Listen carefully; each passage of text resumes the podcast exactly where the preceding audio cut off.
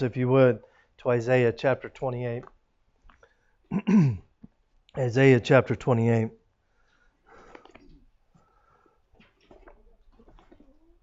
As you can see, and as we've already talked about, this is our theme reveal, if you would. Everybody wants to reveal things. Back when my wife and I were having kids, you just kind of told people. Now they have big parties and, and I don't get it. But anyway, so this is our theme introduction, and we are going to be talking about over the next several months into the year, having a firm foundation. And as I prayed for direction this year, I usually start praying for the theme for next year, usually around June or July. I start praying, asking for direction, and this year I struggled. I for lack of better terms, argued with God, and I kept getting the idea that we as a church need to go back to the beginning.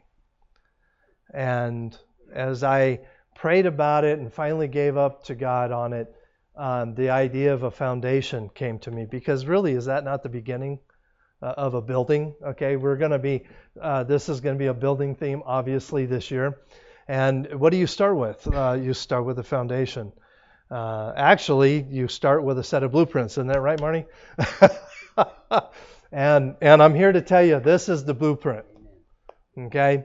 So once you get your blueprints, okay, then you go to the foundation. And so we're gonna start there this morning, and because the blueprints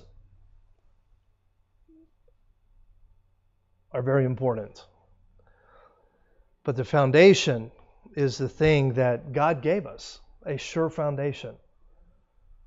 He gave us the chief and precious cornerstone. He gave us those things. So this morning we're going to start looking, and I don't care how long you've been saved. I don't care how often you read your Bible. You could read your Bible 20 hours a day. And I believe that this series that we're going to do is going to help you. I don't care how much time you spend praying. Periodically, we need to reevaluate our foundation. And let me illustrate it to you this way. How many of you have ever bought a house? Okay, most of us. Okay, what is one of the things? Oh, you're fine. What is one of the things that you do when you buy a house? You hire a home inspector, right? And what does that home inspector do? Amongst many things, he is supposed to check for foundation issues, is he not? Or she, it could be a she, doesn't matter. But the home inspector, is one of the many things that they are supposed to do is evaluate a home for structural or foundation issues. So, how does a home inspector inspect your foundation? Do they get a backhoe onto your property and dig a hole next to your house and look at it? No, they can't do that. They would ruin your house.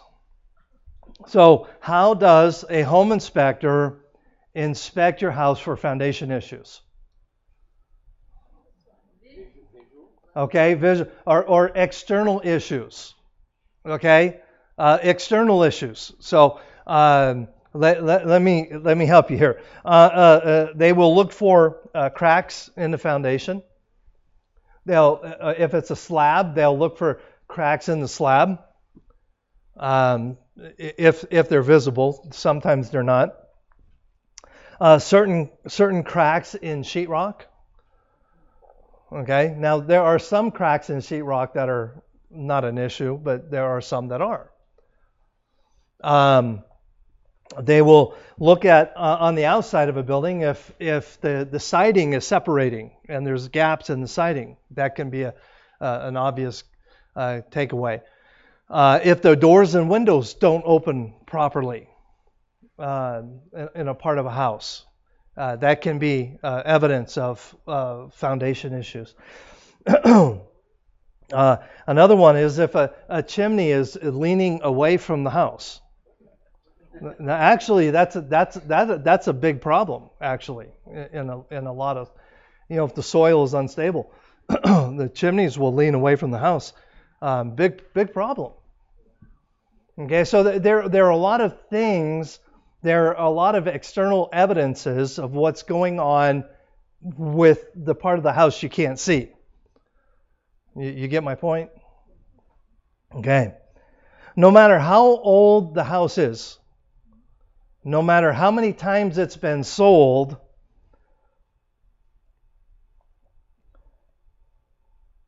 what's the inspector going to do?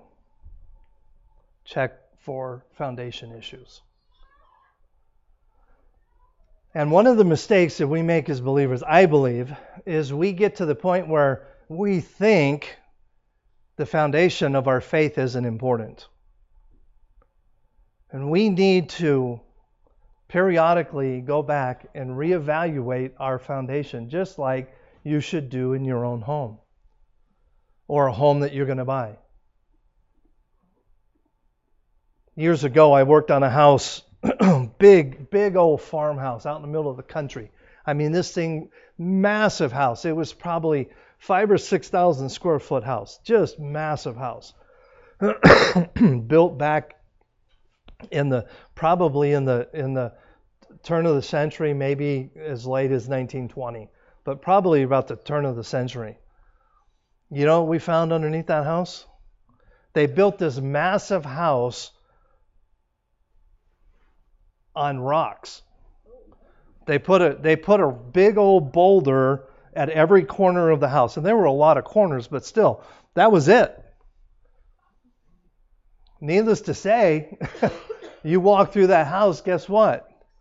It creaked, but everything went up and down. I mean, but from the outside, it was this massive house, and it was just beautiful. But when you went inside, it was all messed up inside. Why? Because it had no foundation. Now, question.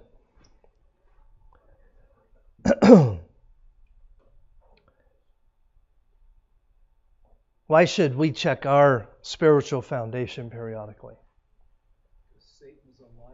Because Satan is alive and well. Amen. And we don't always recognize when things are not right in our lives. Because the closer you are to something, the harder it is to see. So my point is this: how do we examine our spiritual foundations? Do we dig up our foundation? No, we can't do that. So how do we examine our foundation? The same way a home inspector checks for foundation issues in a house, and that is external evidences. Let me give you a few. How do you handle pressure? Not well. We're all guilty. How do you handle relationships, especially ones that go south on you? How do you react when the storms of life come? And these are all things we're going to be talking about over the next year or so. How do you deal with anger? See, these are all external evidences of what is going on in the foundation of your faith.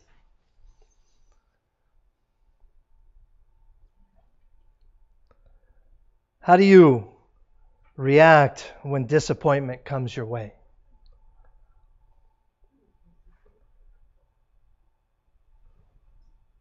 What is your attitude toward the blueprints? the Word of God. How much time you spend reading the Word. See, these are all things that will tell you what your foundation looks like. So what we're going to do over the next year or so is we're going to study the parables of Christ. As I thought about this idea of the foundation, I kept thinking, but where, you know, what can we study as a church? What is the thing that we can do that we can go back and really dig into the foundation and really establish strong foundations? And the Lord just one day just gave me this idea of the parables of Christ. You can't get any more basic than that. Because what did Jesus do in his parables? He takes complex spiritual issues and he brings it right down and he hand feeds it to us. So that's what we're going to be doing. We're going to be looking at the parables of Christ over the next year or so, and many of the parables are very closely related, but we're going to study them anyway. Because if Jesus repeated something, you think there's a reason? Chances are we kind of need it. But I wanted to start with Isaiah chapter 28, verse 16. Isaiah chapter 28, verse 16, it says, "Therefore, thus saith the Lord God, Behold, I lay in Zion for a foundation, a stone, a tried stone, a precious cornerstone, a sure foundation. He that believeth shall not make haste." Let's pray. Dear Lord, thank you for this day. Thank you for this time together. And Lord, as I share my heart this morning, I do ask that you would speak to everyone's heart. Lord, we need you this morning. We desperately need you. And Lord, we ask that you just do a mighty work.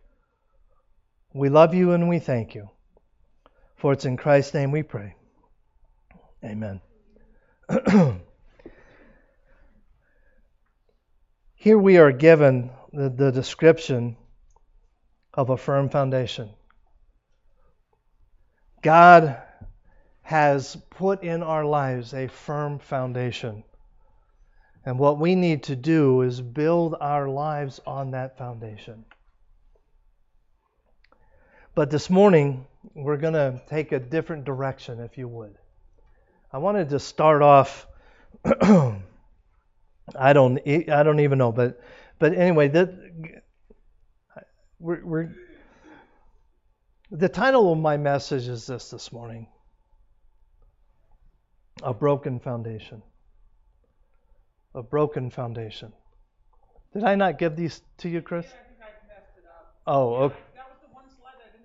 That was the one slide I didn't put in. That's okay. A broken foundation. So as we start this process of a sure foundation, I wanted to start with what happens when the foundation's broke. Now, I've used this illustration before, but I felt it was appropriate for this morning's message. But years ago, when I was a licensed builder in South Carolina, I knew of a builder that built a house, and he was just breaking into the new home part of the market. And he wanted to build a house that was just spectacular. He wanted to, when you walked into this house as a potential home buyer, he wanted to wow you with this house. So what he did is he pulled his permits, he got everything in line, he handed his blueprints to a foundation guy. A foundation guy came in, dug the foundation, poured the concrete. And then he and his crew came in and started framing this house. And everywhere that the plans called for 2x4 for wall width or whatever, he put in 2x6s. And then for floor joists and ceiling rafters and everything, if it called for a 2x6 or a 2x8, he put in a 2x10 or whatever. He overdid everything. And he built an incredible house. But there was a problem. What was the problem? He didn't adjust the foundation for the weight of the house. And guess what happened? The foundation failed. Because the weight of the house was not adjusted to the foundation. And the foundation failed. And he lost everything. I really felt bad for the guy. I mean, I appreciated his attempt to really build a nice house, but he forgot to reinforce or enlarge the foundation to accommodate the extra weight of the wood.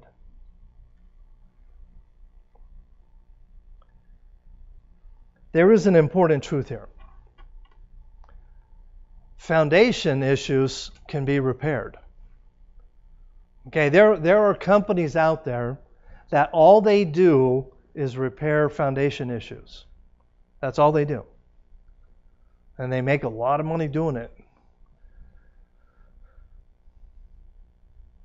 Did you know that even the Leaning Tower of Pisa? I always want to say pizza. I don't know. The Leaning Tower of Pisa. Did you know that they have repaired the lean? It's not continuing to lean anymore. Yeah, they came in and the engineers figured out what was causing it. Well, they knew what was causing it. It was the soil.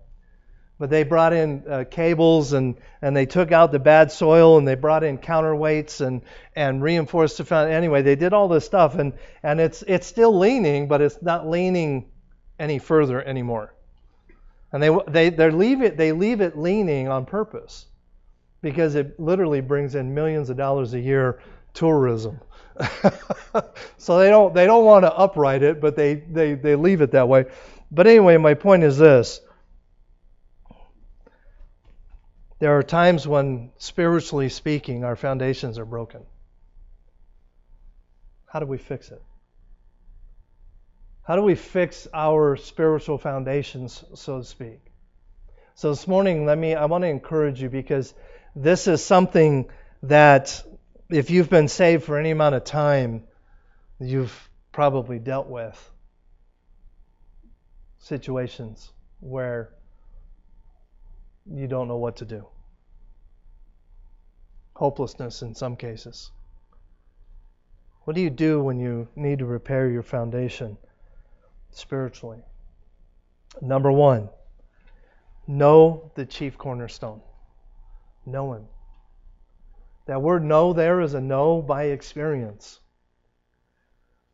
In Ephesians chapter 2 and verse 20, it says, "Ye are built on the foundation of the apostles and prophets, Jesus Christ himself being the chief cornerstone." Knowing Christ is the first step in repairing the foundation, because he is the foundation. John chapter 10, verses 25 to 30, it says, "Jesus answered them, I told you, and you believe not. The works that I do in my Father's name, they bear witness of me. But ye believe not, because ye are not of my sheep. As I said unto you, my sheep hear my voice." Again, this is a knowing of experience, of spending time with Jesus, because the believer here that he's talking about knows his voice. "And I know them, and they follow me. And I give unto them eternal life, and they shall never perish, neither shall any man pluck them out of my hand. My Father, which gave them me, is greater than all, and no man is able to pluck them out of my Father's hand. I and my Father are one." How well do you know him? Do you know Jesus Christ? Have you ever been saved? If you have, how well do you know him? If you haven't been saved, let me help you here. First, you must realize that God loves you. John chapter 3 and verse 16 and 17. For God so loved the world that he gave his only begotten Son, that whosoever believeth in him should not perish, but have everlasting life. For God sent not his Son into the world to condemn the world, but that the world through him might be saved. The second thing you need to know is we must realize that we are sinners. Each of us need to understand that we're all sinners. John chapter 3 and verse 23, for all have sinned and come short of the glory of God. The next thing we need to know is that there is a price to be paid because of our sin. In Romans chapter 6 and verse 23, for the wages of sin is death, but the gift of God is eternal life through Jesus Christ our Lord. The next step to knowing Jesus Christ as your Savior is to realize that Jesus is the one who paid that price. Romans chapter 5 and verse 8.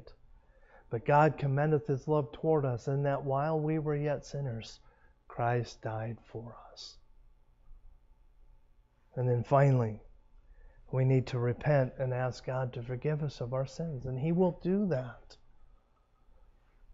Romans chapter 10, verses 9 and 10. That if thou shalt confess with thy mouth the Lord Jesus, and shalt believe in thine heart that God has raised him from the dead, thou shalt be saved. For with the heart man believeth unto righteousness, and with the mouth confession is made unto salvation. We need to know the cornerstone. We need to know Jesus Christ. The second point this morning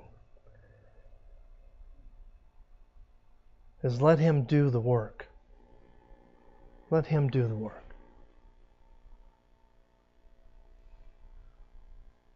When I was a building contractor, it was an amazing thing that people would call me periodically and say, hey, I need you to come and look at a project I started.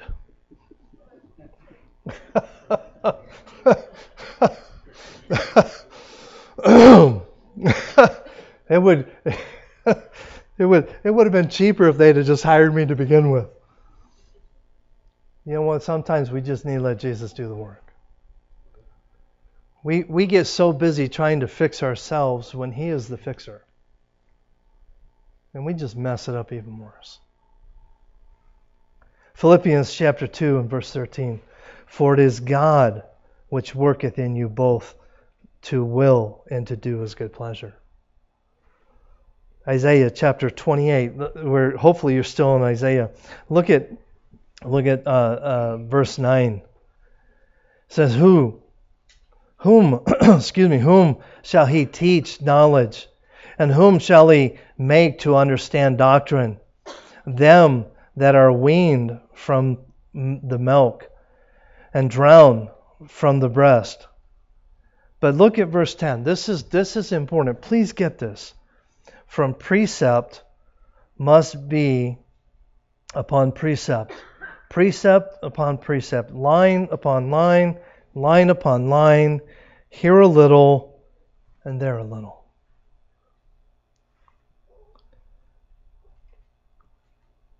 It takes time to grow. It takes time to build a good house. I knew another builder in South Carolina that prided himself on how fast he could build houses. He actually was trying to get me to come to work for him as a superintendent. So I went and talked to him. I really wasn't interested, but I went and talked to him. Anyway, he was telling me how fast they built houses and all the shortcuts that they took and blah, blah, blah, blah, blah, blah, blah. And they would build out neighborhoods in record time. It was incredible how fast they were building entire neighborhoods. He told me that the fastest that they ever built a house, from the time they pulled the permit to the time they had their final inspection, was 30 days. Now, if you know anything about construction, you know that is really stupid. And the reason why is because when you buy wood, guess what? It's still wet.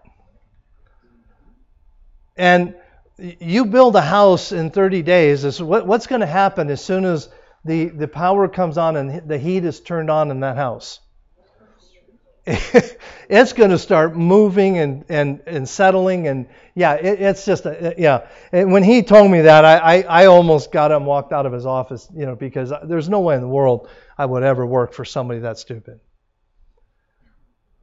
But what I felt sorry for were the people buying the homes, because they had no idea. And guess what? I got a lot of calls from those people complaining, and hey, can you come and fix my sheetrock's literally falling off the wall and blah blah blah blah blah. It's sad. But a smart builder will let the house sit before they close it up. Why? Give it a chance to cure, if you would. Let the wood dry so that the settling is at a minimum. It takes time to build a strong house. And it takes time to build a strong Christian life as well. And so often we get in a hurry. I remember a man that got saved here. He's with the Lord now, but when he got saved, he was older, and he wanted to know everything right now. He felt like he'd been missing out his whole life, and he wanted everything right now. And I used to tell him, look, just slow down, okay? You need to take baby steps here. But I don't have that much time. Just slow down a little bit. Why? And we live in a society today. Most people refer to it as a microwave society. Why? Because we want it now. But that's not how God works.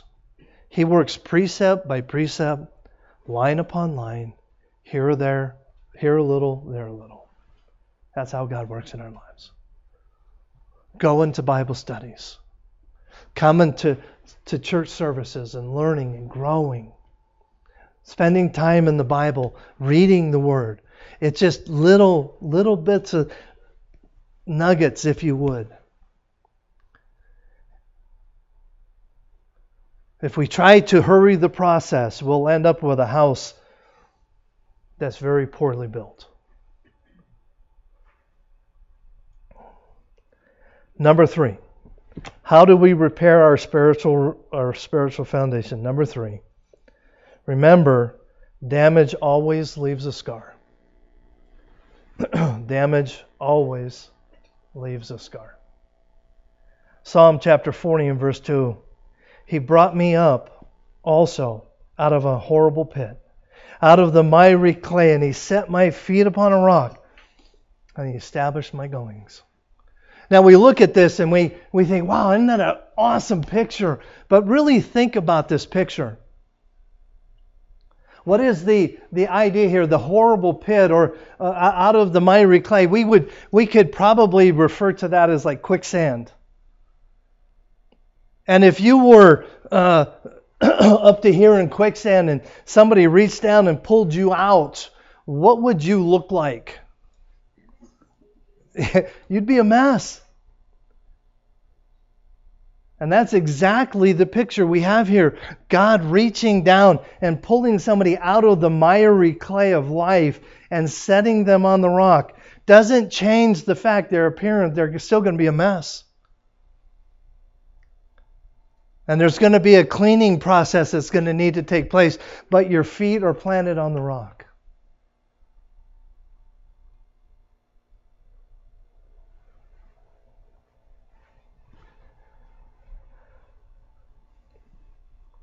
As I prayed for the theme this year, I was very, very particular on the visual that I wanted for this year. And you can look at the banners and you can see the visual that I'm talking about here. I was very particular about what I wanted as a visual.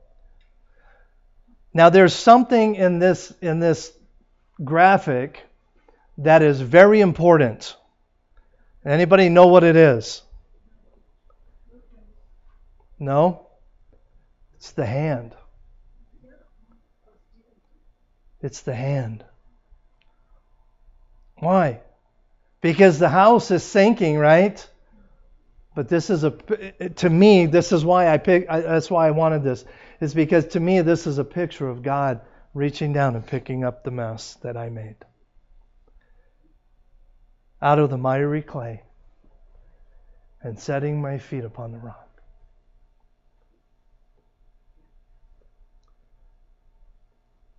I love the graphic here because it is it's a perfect picture of Psalm chapter 40 and verse 2.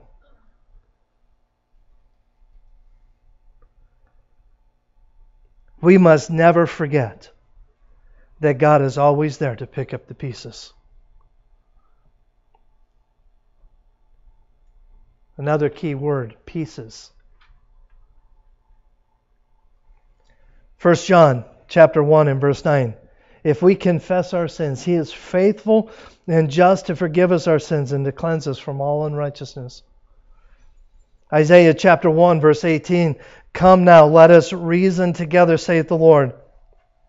Though your sins be as scarlet, they shall be white as snow. Though they be red like crimson, they shall be as wool. The promise here is really clear. Ask or confess, and God will forgive. It really is that simple. But never forget, the consequences of sin will remain. I had a friend many years ago. In fact, he worked for me. He was one of my more faithful men on my construction crew. He worked for me for several years.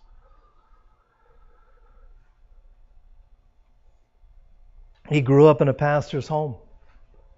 He was saved as a young man. But one night, he made a mistake.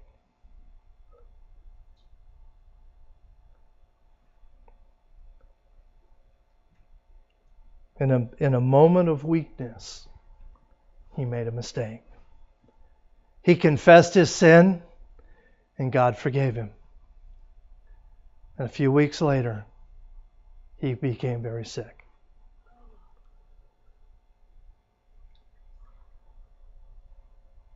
Ultimately, it took time, but ultimately, the sin that he had committed ended up taking his life.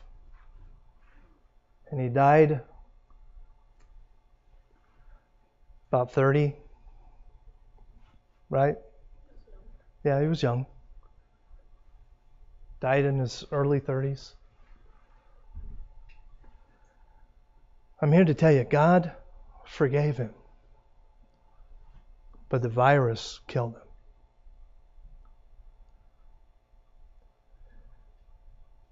And even though God forgave him, there were still consequences for his actions.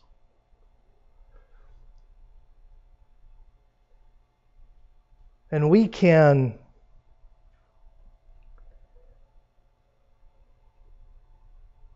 come to God, and we can confess our sin. 1 John chapter 1 and verse 9. It's one of my favorite verses. If we confess our sins, He is faithful and just to forgive us our sins and to cleanse us from all unrighteousness. And He will.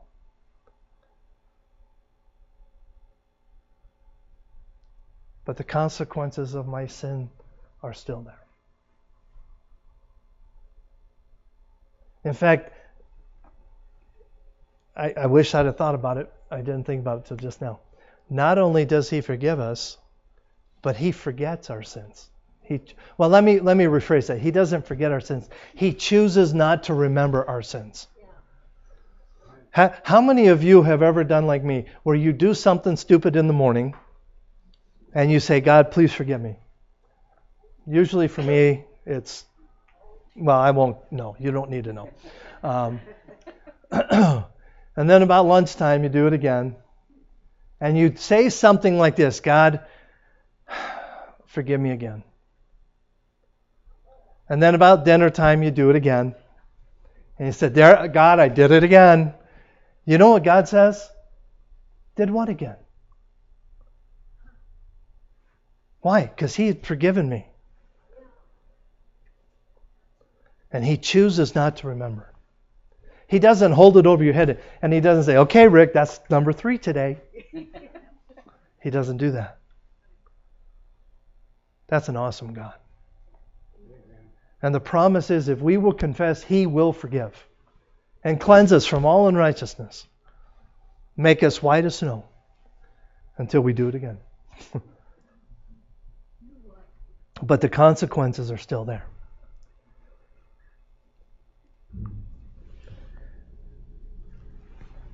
In closing, let me ask you a question. Just suppose. There are 2 houses next door to each other. And they're absolutely identical in every way. But one has a foundation that has failed, but it's been repaired. And the other has a foundation good and strong. And you're going to buy one of these 2 houses. And because of the laws that we have here, the foundation issue was disclosed to you. And you know about it. And you know it's been repaired and certified and inspected and all that. But you're standing there looking at 2 identical houses, all things being equal, knowing one has had a foundation issue, the other one has not. Which one would you pick?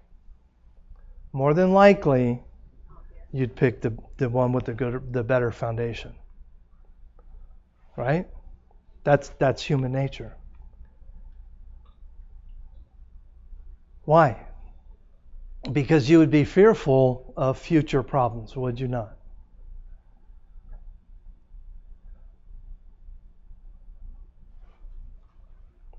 I have another question for you. What kind of life do you want to live?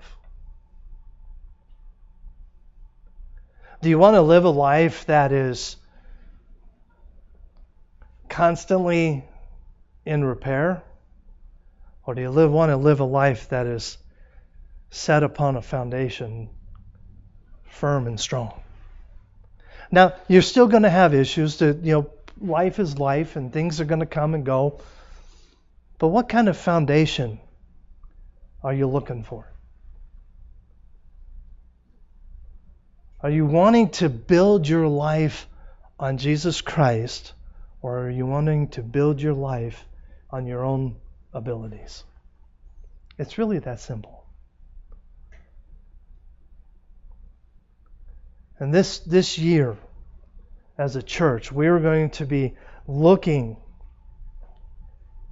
at the firm foundation that we all should be building our lives upon.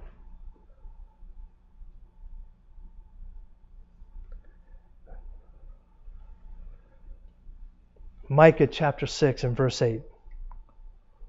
He has showed the old man what is good, and what doth the Lord require of thee, but to do justly, and to love mercy, and to walk humbly with thy God. Now I want you to look at this verse. And there is one word in this verse that is really, really, really important. Good guess. You want it? I'll give you this. It's 3 letters. Let me point it to you. Thy God. See, God wants to be your God. He doesn't want to be a God. He wants to be your God. And He wants you to build your life upon Him.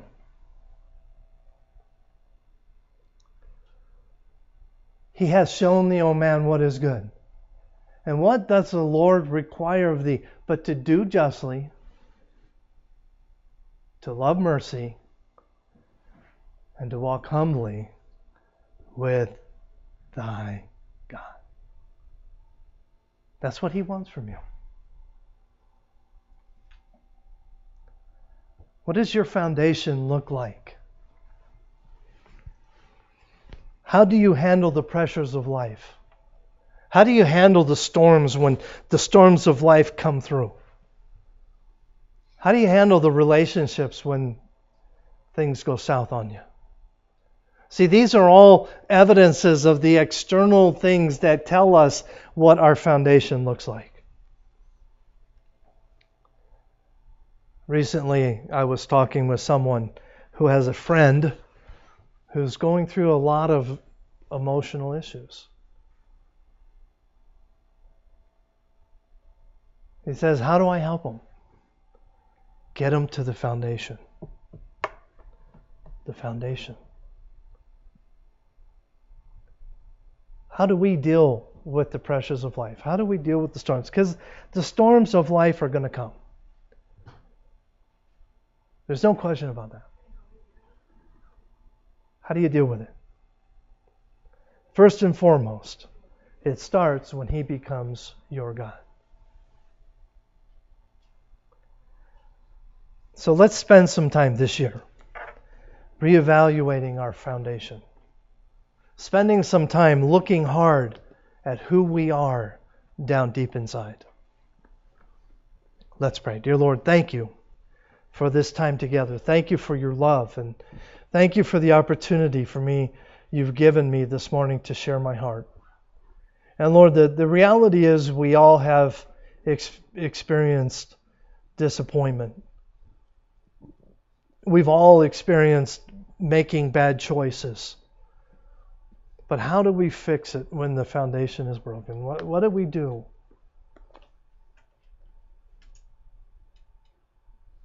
We turn to you. And we allow you to pick us up out of the miry clay of life and set our feet upon the rock. Help us, dear God, to walk with you. Help us to never forget what you've done in our lives.